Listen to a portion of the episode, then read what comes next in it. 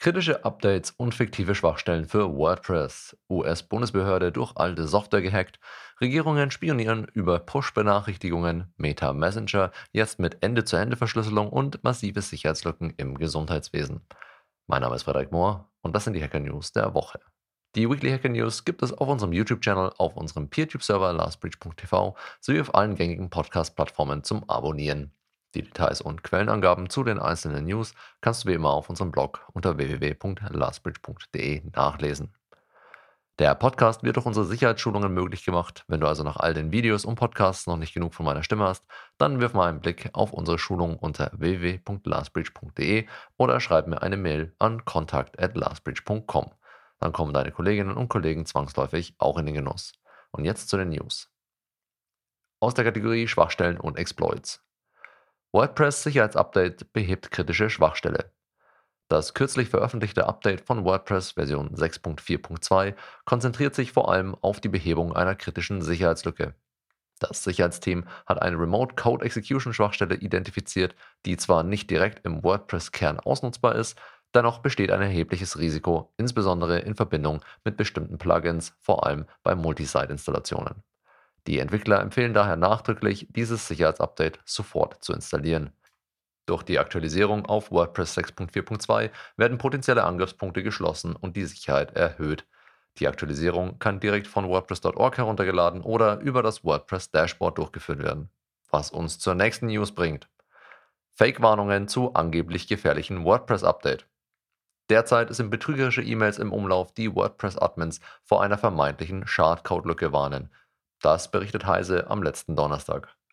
Via E-Mail werden Administratoren von WordPress-Seiten auf eine angebliche kritische Schwachstelle mit der fiktiven ID CVE 2023 45124 hingewiesen. Die Mail verweist auf eine Phishing-Webseite, die der offiziellen WordPress-Plugin-Seite verdächtig ähnlich sieht. Wer Updates über den automatisierten Vorgang im WordPress Admin Panel installiert, ist auf der sicheren Seite.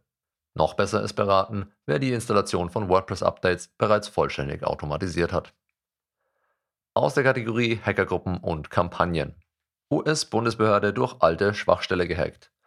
Die US-Bundesbehörde CISA warnt vor erfolgreichen Cyberangriffen auf eine Bundesbehörde, bei denen Hacker eine bekannte Schwachstelle in nicht mehr unterstützter Software ausnutzten.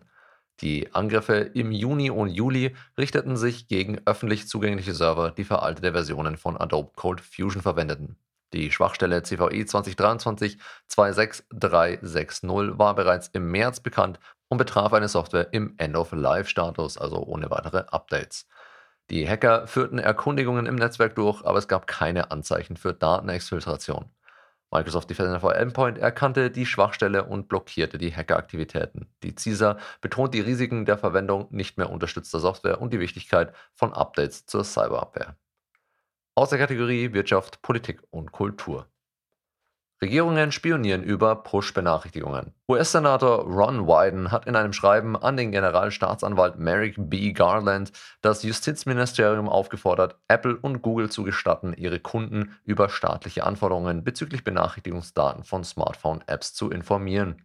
Hintergrund ist ein Hinweis aus dem Frühjahr 2022, wonach ausländische Regierungsbehörden von Google und Apple die Herausgabe von Aufzeichnungen über sogenannte Push-Benachrichtigungen fordern. Weidens Büro hat dies im letzten Jahr intensiv untersucht, wobei die Unternehmen mit Verweis auf staatliche Beschränkungen eine Veröffentlichung verweigerten. Push-Benachrichtigungen, die über digitale Postdienste von Apple und Google laufen, ermöglichen eine effiziente Zustellung von App-Mitteilungen. Da diese Daten von Apple und Google übermittelt werden, könnten sie von Regierungen angefordert werden, was eine heimliche Überwachung ermöglicht.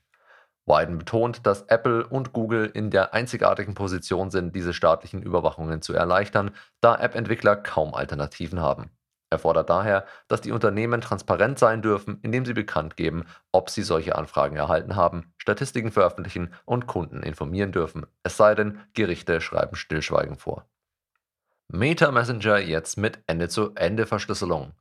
Ab dem 6. Dezember 2023 bietet der Messenger auf Facebook eine verbesserte Sicherheit. Persönliche Chats und Anrufe sind nun standardmäßig Ende-zu-Ende verschlüsselt. Diese Maßnahme gewährleistet, dass Inhalte von Nachrichten und Anrufen nur für Absender und Empfänger sichtbar sind. Zusätzlich werden neue Funktionen wie die Nachrichtenbearbeitung, verschwindende Nachrichten nach 24 Stunden und verbesserte Kontrollen für Lesebestätigungen eingeführt. Die globale Implementierung erfolgt schrittweise über mehrere Monate und Benutzer werden aufgefordert, eine Wiederherstellungsmethode einzurichten. Diese Aktualisierung markiert die größte Verbesserung der Sicherheit des Messenger-Dienstes seit seiner Einführung im Jahr 2011.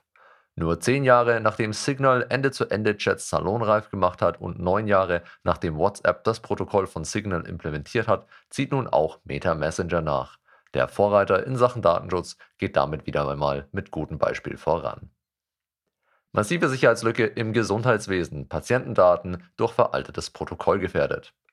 In einem alarmierenden Bericht von IT-Sicherheitsexperten wird enthüllt, dass Millionen von Patientendaten einem erheblichen Risiko ausgesetzt sind.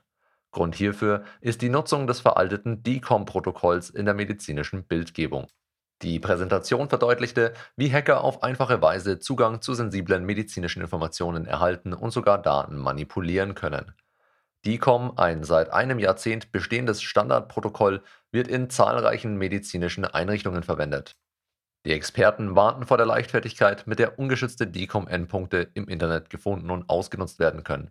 Die Präsentation enthielt klare Handlungsempfehlungen für medizinische Institutionen, Gesundheitsdienstleister und Ingenieure, um diese Sicherheitslücken zu schließen und die Vertraulichkeit von Patientendaten zu gewährleisten. Das war's für diese Woche. Die Weekly Hacker News gibt es auf unserem YouTube-Channel oder als reine Audioversion auf rss.com sowie diversen Podcast-Plattformen zum Abonnieren. Danke fürs Zuhören und bis zum nächsten Mal. Stay safe.